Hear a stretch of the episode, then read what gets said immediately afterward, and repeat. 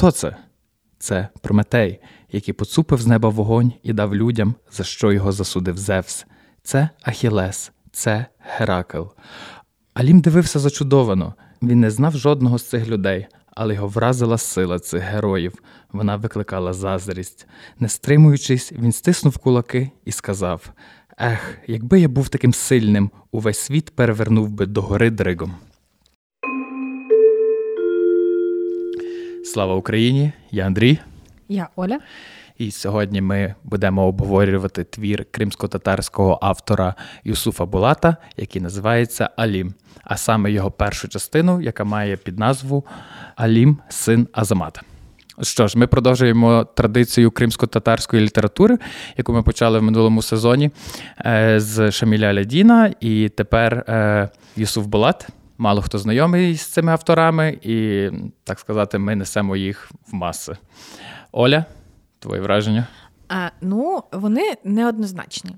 Одразу скажу, що читати було дуже цікаво. Написано настільки легко, стиль автора настільки захоплюючий, що е, я прочитала ну, там, хоча 170 сторінок, практично нічого можна за один вечір прочитати, але мені було не відірватися від цієї книжки. Хоча навряд чи я би цю книжку обрала для себе в книгарні, і це не через те, що там автор мені невідомий, але просто власне якийсь жанр такий е, історичної літератури, жанр такий е, про якихось героїв про якісь пригоди, це не зовсім моє. Але тут мене е, ця книжка захопила повністю. Е, трошки в мене, звичайно, буде критики, але про це ми вже поговоримо е, пізніше. Як без цього? Так, Куди без е, чогось, що не сподобалось. Бо у всьому є хороші і погані сторони. Але для мене найкращим було те, що вона мене насправді дуже захопила. І хоча мені не все було зрозуміло, знову ж таки, контекст трошки складний, історичний, і е, розуміння того ієрархії персонажів в плані того, хто там в політичному світі над ким стоїть, хто в релігійному в ісламському е, колі від кого залежить. Не все було зрозуміло, але автор настільки тебе в це все затягує, що ти е, навіть не розуміючи там якийсь контекст відсотків на 40, ти все одно протягом цієї книжки починаєш розуміти, чому там це складається так, хто має на кого вплив, і як чому так розгортаються події. Тому е, за отакий цікавий легкий авторський стиль, що навіть мені хотілося читати пригодницький роман, називаємо його так, то це автор дуже велика п'ятірка. Так, він надзвичайно цікавий. Я ж себе стримував, бо я його почав читати е, набагато раніше, ніж ми запланували запис. І так, щоб не забути і не прочитати його з одним махом, я ж себе стримував е, і читав так дозовано. Так як ти вже зауважила, він написаний дуже цікаво, і там ще я би хотів е, вказати на. Таку структуру твору він написаний насправді складно, але він читається дуже легко. Твір розбитий на міні-розділи, такі маленькі частини, і вони починаються всі окремо про різних персонажів. І я зразу зрозумів, до чого автор веде, коли там перші три розділи були про різних людей. Я зрозумів, ага, значить, в один момент вони якось мають е, пересіктися, переплестися так але це тривало дуже довго. Тобто, це вже десь на якомусь там розділі 10-му вони вже всі почали. Але бо там просто enormous кількість персонажів, серйозно. Е, і деякі з них мають дуже подібні імена. Я собі, до речі, повиписував їх, щоб коли ми будемо про них говорити, щоб я не наплутав. От, Але структура ну, це епічний твір, серйозно. Це як він пасує до такого героя Аліма, навіть взяти оцей факт, як ми вперше бачимо Аліма. Е, Алім це маленький хлопець, він обмотаний змією, бореться з нею і вбиває її власноруч через те, що е, ця змія. Е, вбила корову Мемішага, це іншого персонажа, до якого ми повернемося пізніше. От, І це таке епічне змалювання. Там всі герої є або добрі, або погані. Там дуже чіткий поділ е, між. Між персонажами. Ну і оцей момент зі змією. Я дуже люблю грецьку міфологію. Свого часу я перечитала дуже багато. І е, як ми всі знаємо, як всім відомо, частина з героями це така велетенська частина грецької міфології, яку умовно можна поділити на богів і героїв. І Геркулес один з найпопулярніших героїв. Е, він, коли був маленький, він там, по-моєму, був, був якийсь такий епізод, де він душив змію. Та, вона запозла йому в колиску. Так, от, і це не зразу нас е, налаштовує на те, що це е, такий герой епічний. І е, що ми читатимемо не просто якусь історію про боротьбу добра і зла, а що це щось таке вже епічніше на крок на сходинку вище. Так як ми вже згадали про е, важку структуру твору, ми не будемо переказувати сюжет відповідно, а будемо, мабуть, обговорити якісь такі ключові моменти або те, що нам найбільше запам'яталося. Е, загалом твір про цей е, перша частина якраз слугує, е, щоб показати, чому Алім став народним героєм для кримських татар. Це реальна особистість. Він існував, і за його життя його постать вже була оспівана і оповита сотнями легенд і е, всякими е, приказками. Йому приписували там мало не магічні якісь здібності. Його називають кримсько-татарським Кармелюком або Робін Гудом. Так, бо він крав багатих і роздавав бідним. От, І от саме оцей навіть епізод з Мією показує нам. Наскільки в нього було сильне відчуття справедливості, бо він вбиває змію, яка вбила корову. Тобто він її як мститься, відповідає е, злом на зло. Причому е- цю змію він вбиває, вона вбила корову негативного персонажа. Але е- цей негативний персонаж, як ми вже далі бачимо, е, він землевласник, він володіє селом, в якому живе Алім і його Мемі родина. Цей Мемішага, е, він в кінці кінців забирає корову в родини Аліма через те, що в мене ж померла е, корова. Тобто. І якусь таку тут видно ще таку дитячість Аліма, він має якесь розуміння, не знаю, якоїсь справедливості того, що от зло має бути покарано. Але він ще не зовсім е, якось це, напевно, для себе окреслює. Тому що, в принципі, йому мало би бути байдуже, тому що це не їхня корова, це не корова там і родини їхніх сусідів або його там якихось друзів. Це от такого негативного персонажа, і вони знають, що він не хороша людина. Але от це його, напевно, дитяче якесь бажання, такий дитячий юнацький максималізм і прага до прага до справедливості, бажання е, підштовхує його на такий крок. І події, які далі в книжці розгортаються, наскільки е, така ще чиста дитина з таким поглядом, е, чітким розділом хороше, погане, стикається з жорстоким світом із світом дорослих, в якому е, він бачить, що є брехня, є обман, є жорстокість, є безжальність людини до людини, вона його, напевно, змусила за оці буквально там 170 сторінок, які ми бачимо, вирости там за не знаю скільки тут, буквально пару місяців умовно тривають події цієї цієї книжки. Вона його змусила вирости, напевно, років на 10, якщо не 20, і одразу стати дорослою людиною, яка е, бере відповідальність не лише за свою родину, але і за е, в принципі. Хоче бути таким вершителем справедливості і приносити якусь е, доброту в цей світ. Ну він пережив жахливі речі в часи свого дитинства, е, починаючи від того, що вони були бідні, і їм і так важко жилося. Далі оцей меміш Ага, який мав цю корову, і його батько був пастухом Аліма. Е, Меміжага забирає в них їхню корову за те, що е, його батько не доглянув е, цю корову його. Потім він забирає його рідну сестру Меріам до себе як служницю насильно. Він на неї глумиться, вона вагітніє, вона обезчещена. Це взагалі тоді ну, просто катастрофа. Вона цього не переживає. Потім в нього стається в Меміша Ага з батьком Аліма сутичка, він його б'є, він втрачає зір. Е, єдиний годувальник сім'ї е, вже стає недієздатним. І в кінці е, саме оця частина книжки закінчується тим, що Меміж Агаб виганяє родину Аліма. Батько помирає. Батько помирає. Дочка, ну його сестра Аліма накладає, на, накладає себе. на себе руки, а потім вже він з матір'ю покидає дім в кінці, так і закінчується. І наступна частина цього роману називається Алім сідає на коня, тобто, вже коли він верш... звершує цю справедливість. Цікавою мені була особлива історія Мріє, його сестри, бо це напевно найулюбленіша моя частина в всіх книжках це жіночі долі. І так, її беруть як служницю, бо вона була. Вона була теж не набагато старшою за Аліма. Тобто це не була доросла жінка, яка могла щось вирішувати. Вона теж, напевно, була трошки старшою за нього підліткою. Міша бере її е, до себе, потім збезчещує її. І е, мені було дуже важко читати ці сторінки, тому що е, ми розуміємо, що вона повернулася додому, він її вигнав. І е, там описується, що вона сидить в кімнаті, вона не виходить, вона не хоче їсти. І в мене вже тоді закралась думка, я зрозуміла, що вона вагітна, оскільки для неї це великий великий сором для родини, і що вона умовно принесе в Подолі. Звичайно, що Мімішага ніколи не визнає, що це його дитина, і звичайно, що це зайвий рот, який їм потрібно годувати. І спочатку батько реагує дуже різко на це, але потім він відходить і каже: нічого, ми вигодуємо цю дитину, все буде добре, ми виростемо не знаю, сина чи доньку, які народяться.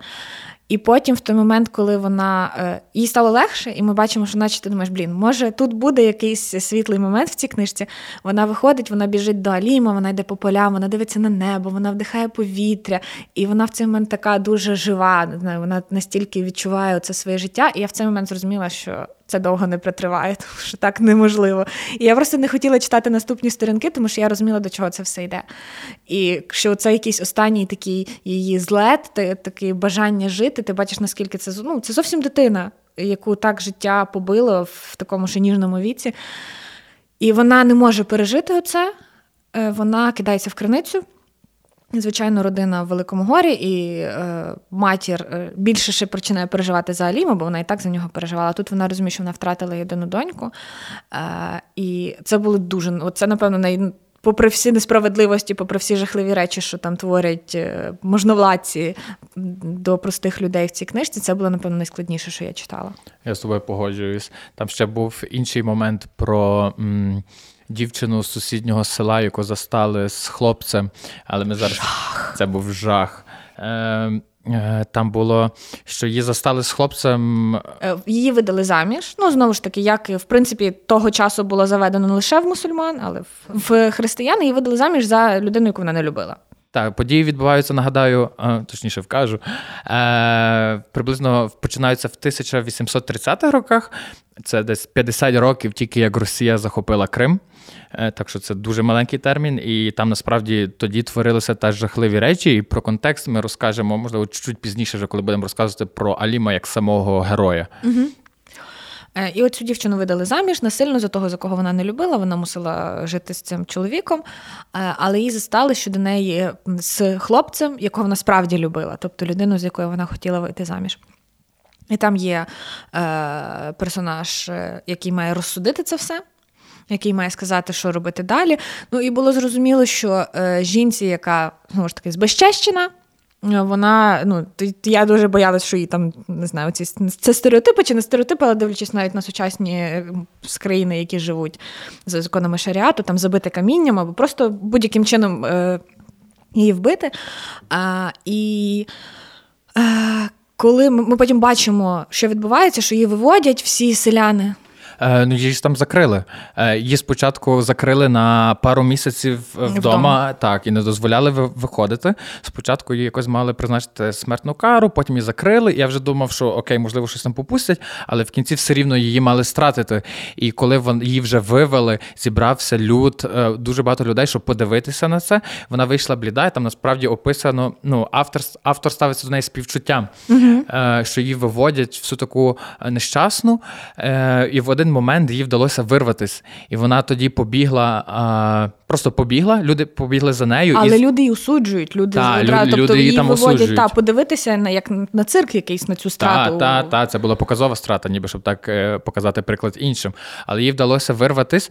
Вона побігла, і в цей момент з лісу вибіг оцей її коханець, який насправді також ховався. Його її зловили, а він тоді втік.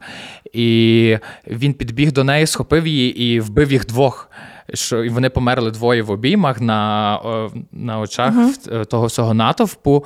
І це і на та... очах Валіма маленького. Валіма, так, він також сказав, чому чому так сталося, е, чому ви ну, такі жорстокі, як люди можуть взагалі з того зловтішатися всі події, які відбуваються в тій книжці, вони показані як е, кожна сходинка до того, до формування оцього саме uh-huh. народного месника, як до цього привели. І кожен оць якийсь можновладець, там суддя, Джаліль Ефенді. Е, там є тільки ще один позитивний персонаж, насправді Ресуль. Його вчитель. Так, так його вчитель, його батько, окей, два. А решту всі це просто настільки негативні персонажі, що я читав, і в мене ж злість е, ну, закипала. Мені хотілося їх просто вдарити в лице серйозно. І хотілося якоїсь справедливості. Ти думаєш, блін, ну не можеш бути так, що це кошмарна людина. І той самий Джеліль, про якого ти тільки що згадав, він так само був перелюбником. Там е, зазначається, як тільки ми вперше його бачимо, що там був поголос серед е, всіх оцих і можновладців, і селян, що він там ходив до чужої дружини, потім він зваблює інших дружин, іншого чоловіка. Тобто е, вони засуджують людей, е, там простих селян, які що працюють на землі. Вони за це засуджують. Вони вваж... вони стоять на тій позиції, що вони мають право судити їх і призначати їм смертну кару. Хоча самі вони роблять те саме, і їх за це не карають. Я так чекала, що його зловлять, і хоча б десь буде оце така е, месники, якісь хтось йому щось зробить. Ну нехай не вб'є, але просто відіб'є mm-hmm. в нього бажання поводити себе як свиня. Але там жоден з цих, принаймні в цій частині, жоден з цих негативних персонажів е, не отримує вповні за свої погані вчинки. І в принципі, е, це не напевно не те, що автор хоче згустити фарби і показати, що Боже, все погано, ми всі такі нещасні. А. Але це життя. Ну ти направду, це правда. Та, це ти пр... направду всі бачиш. персонажі правдиві. Насправді це дуже е, чіткий і конкретний історичний твір. Він користувався хроніками, якимись архівами. Тобто е, він не вигадував персонажів. Окей, можливо, там є певна кількість, але саме головні діячі, і от uh ті можновладці, е, там Саїд е, Муртаза, Саїд Джеміль, Джентемир Мурза, всі вони справжні люди, які насправді тоді існували і робили е, життя простого народу просто нестерпним. Так, і це дуже сумно, але ти розумієш, це життя. Ще більше тобі сумно від того, що ти розумієш, що там практично 200 років пройшло від е, цих подій, а в реальному житті дуже мало чого змінилося. Тобто, ті, хто має статус, ті, хто має гроші, ті, хто має владу. Е- активно цим користуються і дуже дуже рідко отримують по заслугах. І це дуже сумно мені було це читати. Це така, е, хоча твір хороший, але він лишає в тебе такий оцей гіркий присмак е, світової несправедливості. Е, Говорячи про от тих всіх негативних персонажів. Е, Я провів паралельно справді цього твору. Е, Ти ж читала твір Шаміля Алядіна, не те, що ми е, обговорювали на нашому попередньому угу. випуску, а запрошення на банкет диявола. Так, так. От він, до речі, мені стилістично доволі подібний до нього, і там так само така тема несправедливості е, дуже чітко піднята. І як важко жилося простим людям під тягарем гніту Російської імперії і якихось їхніх саме мусульманських тоді, тодішніх традицій, надто жорстоких. Я собі подумав: ну, цей твір насправді ну, це соцреалізм. Ну, Згрубше кажучи, так. Так, так. І що так само, як і запрошення на банкет диявола. Тобто, що кримсько-татарські автори змогли скористатися е, от саме тим, від чого від них вимагав соцреалізм, щоб розказати свою власну історію, історію власного народу, про яку ніколи раніше не говорили, а вона тільки ну, була між людьми в піснях, щоб вони використали оці всі е, суспільні несправедливості, щоб е, розказати е, про якийсь тяжкий період свого народу, про історію свого народу, розказати про героя. Бо тут Юсуф Болат він розказує з одного боку, наскільки ті поміщики, які тоді прийшли з Росії, які захоплювали землі, як вони виганяли там людей з одного боку, а з іншого боку є люди, які були там саме. Е, які більше притримувалися мусульманських традицій і були орієнтовані на Туреччину, бо там е, їх закликають, е, щоб переїжджали в Туреччину. І я потім читав про це. Це насправді був такий факт, коли Росія захопила Крим, людей агітували втікати в Туреччину, бо казали, що їх пускали чутки, що їх будуть примусово охрещувати. Mm-hmm. І всякі отакі речі, щоб налякати. І насправді в перші там 20 років виїхала одна п'ята населення Криму в Туреччину бо вони цього боялися і їх агітували. Для них це була інша культура. Ну і їм було важко, бо і над ними і знущалися. Тобто е, більшість. Е, Оцих всіх негативних е, якихось чуток справдились, ну там крім примусового примусового хрещення, звісно.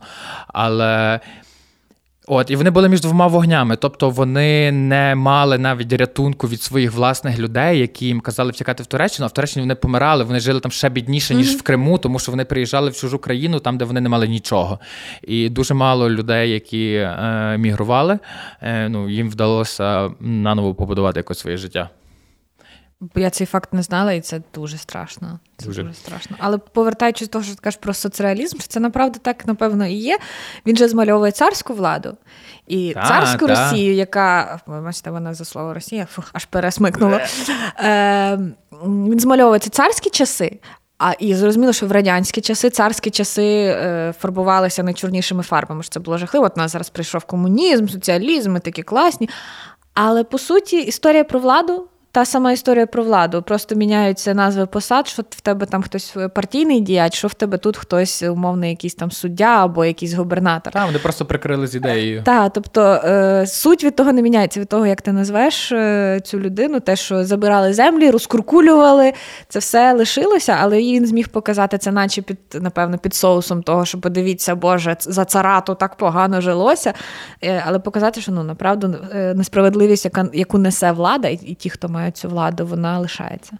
Так що, якщо ви хочете детальніше дізнатися про а, всі несправедливості і якісь жахи, які випали на долю кримсько-татарського народу до депортації, до їхньої найстрашнішої трагедії, то ну, ця книжка вам детально і гарно розкаже. Плюс е, в видавництві, в цьому, що ми маємо книжки, там є навіть е, статті ще вміщені після цього про контекст, там де можна вже детальніше про це дізнатися. Мені це дуже сподобалось. Е, Завершуючи оцю якусь е, таку негативну тему, хоча ну, най, найбільш негативну тему, там є момент, який мені, до речі, доволі сподобався. Е, Там є згадка про Айвазовського. Так, і я коли це читала, я така, блін, ну воно якось, наче знаєш, за вуха притягнуте, наче йому просто хотілося помістити. Згадка, згадка про Ілозовського, а Ілозовський там зовсім маленький хлопчик. Тобто там персонажі не зустрічаються там з визнаним художником, а там не бачать його десь на березі моря щось малює. Це зовсім маленький хлопчик, який вже має цей талант, і ти розумієш, там, що він піде далі, далі по цьому. І це трохи було притягнуто за вуха, і якось я так. Ну, це було класно, тому що це змусило мене перечитати статтю на Вікіпедії. Як Чому Айвазовський український художник, а не російський? Е, Він Айвазян, а не Івазовський. І я така. Ну, тобто я і це і раніше знала, що це всі, ну, типу, як з Малевичем, вони люблять перехрещувати всі національності з будь-яких колишніх республік СССР, називаємо це так, СРСР, перехрещувати їх, казати, що це русський е, художник, письменник або ще хтось. Але тут я собі зайвий раз це нагадала, і я подумала, о. Все добре, в е, якусь скарбничку пам'яті про Івазовського додати. Так, воно воно виглядало притягнутим за вуха, але мені сподобалося, тому що я розумію зараз от, в сучасній тенденції, коли е, українці борються за свою справжню спадщину, і насправді е, за Айвазовського так само йде така боротьба, тому що він до Росії, крім життя в Російській імперії, не має нічого. Тобто він вірменин, його батьки е, переїхали. З Галичини. З Галичини, з Галичини в Крим. Вони переїхали ще наче за його життя. Та, та, та, та, Коли він був малий, та е, от, і що це насправді гарно вписується в це русло, що Юсуф Болат е, пов'язав це е, їх разом, тобто кримсько-татарського героя і е, українсько-вірменського художника е, в якось е, ну, в одному потоці. А, Але цікавий факт, що насправді. Е, Алім зустрічався з Айвазовським, але вже пізніше. Але в тюрмі, вже коли його зловили в так, коли він приводив е, оцю французьку художницю. Е, як вона називалась? Лорен Лоран. О, я забула. Зараз ми знайдемо. Чекай. Е, це дуже цікава історія. Вона не з самого роману. Можливо, там в кінці щось є про це, але в цій частині, оскільки ми читаємо частину про зовсім що дитину підлітка, е, справжній Алім, який існував, який був е, таким е, злочинцем, назвемо його злочинцем з золотим серцем. Благородним. Благородним злочинцем. Коли його зловили, то, звичайно, там були дуже довгі суди, його дуже довго тримали під вартою. Але, як же Андрій згадував, він був легендою. Про нього знали всі, про нього говорили всі, його оспівували. І е, в той час до в Крим приїхала французька художниця. Вона там гостювала Леоні Лелорен. І вона почула про нього, бо тоді це ну, коли його зловили, це ще більше була буря, буча, що Боже мій такі Та, його не могли події. зловити дуже так, довго. Дуже довго його не могли зловити. І це були такі події, які були всіх на устах. Вона про нього почула, і вона була портретисткою, і було цікаво е, його намалювати, і було цікаво побачити цю людину. Е, і, звичайно, він ж був таким. Загальновідомим злочинцем, і я розуміла, що навряд чи їй могли би дозволити, їй потрібно було б дуже довго вибивати дозвіл на те, щоб його побачити. Але е, Айвазовський. Оскільки вона була художницею, то е, він посприяв тому, аби вона могла піти і намалювати його. І є його прижиттєвий портрет. Він навіть в цій книжечці включений. Е, це його як історичної постаті, що доводить, що він справжній, що це не люди вигадали просто для того, щоб в них був герой. І завдячуючи цьому подкасту, я про це дізналась, тому що інакше я би навряд чи натрапила на цю книжку, бо знову ж таки не дуже моя література і не дуже маю якийсь такий схил до е, яких розкопування якихось історичних фактів і читання про якихось історичних особистостей. Тому, Андрію, окремо тобі дякую за. Те, що ти обираєш е, татарських авторів. Честь для мене. Ну і е, єдине, що мене ще трошечки в цій книжці, коли я вже дочитала, бо я м, дуже довго чекала, поки вже Алім почне робити якісь подвиги. Я думала, блін, ну хоч незважаючи на те, що це перша частина, може вже там почнеться якийсь екшен. Е, Як ми вже згадували, тут вона говорить про дуже багатьох героїв. І е, так, звичайно, всі персонажі тут. Е, мають якесь відношення до всієї ситуації, до всієї історії. Це не те, що просто автор ввів якогось персонажа, який там собі десь на бекграунді, але дуже багато про нього розказує. Але трошки мені був задовгий оцей сетап. Там є е, окрема е, така сторілайн, частина історії про е, мулу, якого хочуть змістити з місця, е, і воно трошки воно має відношення до цієї історії, але мені було трошки цього забагато. Але е, оскільки, як я вже казала, воно читається легко і захопливо, то воно не зіпсувало загального враження. Якби, може, автор давався в якісь деталі більше якихось цих політичних ігор, якихось оцих е, традицій вибору в мусульманській релігії, там мули і там інших оцих муфтіїв, і тих, хто там в цій релігійній структурі має якийсь статус. Але воно читалось легко, хоча мені хотілося б, напевно, більше все-таки про Аліма. Ніж про такі оці е, сторонні історії, сторонні е, якихось персонажів. Але е, Ну, це суто моя думка. Тобто, читалось легко, але е, більше хотілося про Аліму. Я тебе розумію, про що ти говориш. У мене спочатку теж була така думка, е, бо мені здавалося, боже, наш е, автор згадує, е, починає купа всяких таких бічних історій, але вже під кінець е, саме от цієї книжки, то. Е, Багато з них виявилися оправданими, і я насправді вірю, що е, в другій частині вони якось підведуться, бо найбільше мене дивувала частина зі спокусницями. Пам'ятаєш? Е, ну, Мене трошки дратувало, що е, Юсуф Булат називає двох жінок постійно спокусницями, спокусницями. Я думаю, тіп, та відстань від них. Але коли вже вони його не спок... Вони називали насправді спокусницями, коли вони дійсно спокушали е, цього. Джентемира Мурзу. А коли вже вони там потім їхали, вже щось інше тусили, він вже їх ні разу не назвав спокусницями. Так що я думаю, ну окей, добре, це оправдано. Вони дійсно були спокусниці. Тут не ну ну це були дві знуджені сестри, ну, яких видали заміж за старого мужика, який ходив, і там 80% своєї історії ходить і страждає і мучиться. А вони мали сидіти вдома. В них нічого не було ніякого заняття. Блін, навіть картин по номерах я підозрюю. Та я їх не осуджую. Ну, типу, я просто читав. Далі, е, як розвивалося життя Аліма ну, в реальності, тому що другу частину, до речі, е, я не міг знайти ніде. Будь ласка, якщо можливо, хтось має доступ до е, видавництва майстер-книги і людей, які працювали над серією Кримський дім. То, будь ласка, скажіть їм, хай видадуть другу частину, бо я спати не можу. Мені цікаво, чим там закінчилось. Ну і вони анонсують в кінці, що готуються до друку, але це було в 2019 році. Ми чекаємо. І навіть я би почитала, незважаючи на те, що це вже не стосувалося би подкасту. Я би купила, бо мені було би цікаво, до до якої точки життя Аліма нас доведе автор, на чому це все закінчиться. Бо там, е, судячи з статті, яка йде в передмові, там в нього ще й любовна історія має а, бути. І ще дуже несправедлива. Несправедлива і теж нещаслива, і теж е, знову ж таки це все показує якусь таку підступність людей, тому що в них це не вийшло з цією дівчиною через її батька, який його підставив. І я хочу це почитати, я хочу дізнатися, але, от, будь ласка, видавці, постарайтесь. Наскільки я знайшов, е, життя Юсуфа Булата не було якимось е, карколомним, динамічним, чи там не сталося ніяких таких визначних подій. Звісно, найгірше, що з ним сталося, це була також депортація, е, яку він пережив. І, на жаль, він не повернувся в Крим ніколи. Він так і помер на чужині в Узбекистані. І е, на відміну від е, Шаміля Алядіна, е, можна сказати, що трошки, напевно, більше Юсуфу Балату пощастило. Він був партійним діячем. Хоча навіть це не вберегло його від депортації, але все одно, оскільки він ну, був партійним діячем, він працював на партію, е, обіймав там якісь посади, то е, все-таки йому творити і е, мати якусь діяльність, там вчителювати, перекладати, писати було простіше, ніж е, тому самому е, Алядіну, який, по суті, був опальним, якого не хотіли нікуди брати.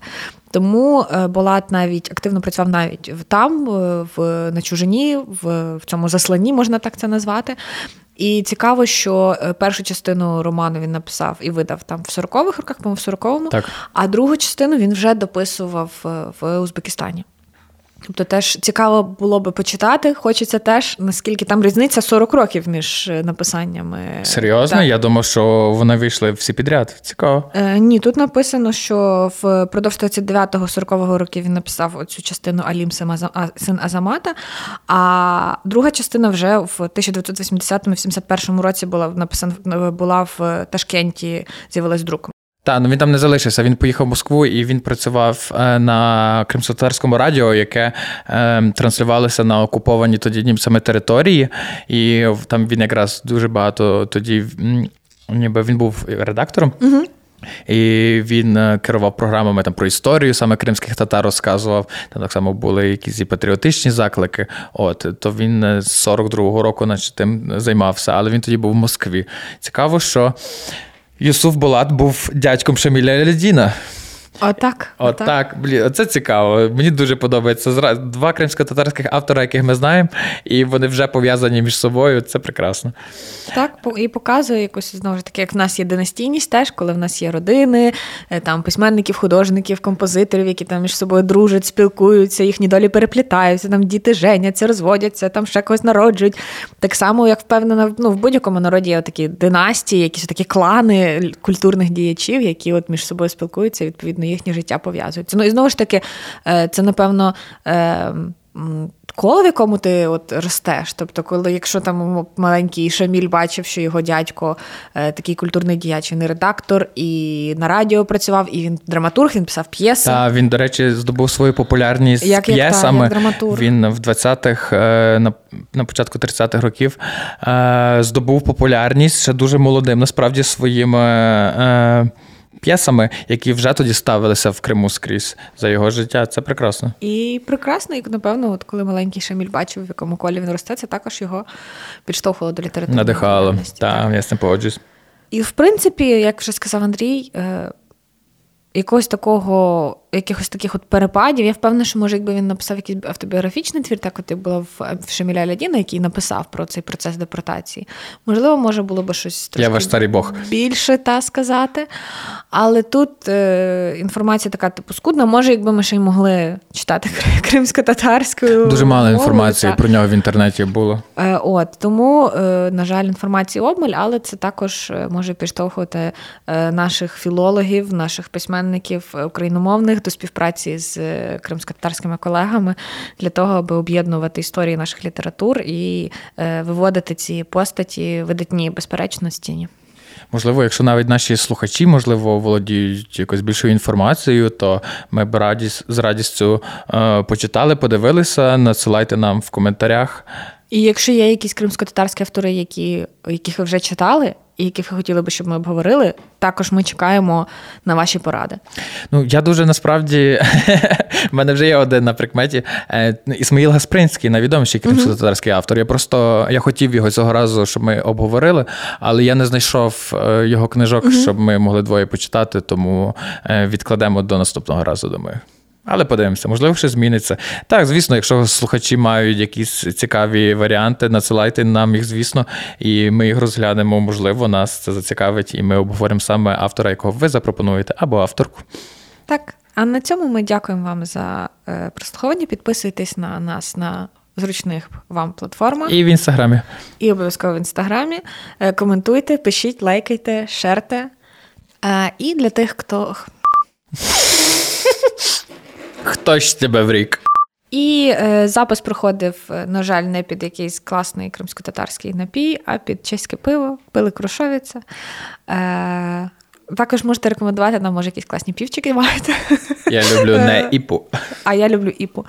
Тому, якщо маєте якихось класних, знаєте, українських броварів, які щось роблять, рекомендуйте, можемо собі замовимо. А, І для тих, хто читає з нами паралельно твори, які ми обговорюємо, е, готуйтеся наступного разу. Ми обговорюємо е, твір е, Андрій Лаговський, такого теж напівзабутого, напівнезнаного автора Агатангела Кримського. І ми не полишаємо тему Криму, як бачите, судячи з прізвища. Дякуємо вам за те, що ви нас слухаєте. Дуже вас любимо. Па-па. Андрій Лаговський нове місто. Ви мої слова ще згадаєте.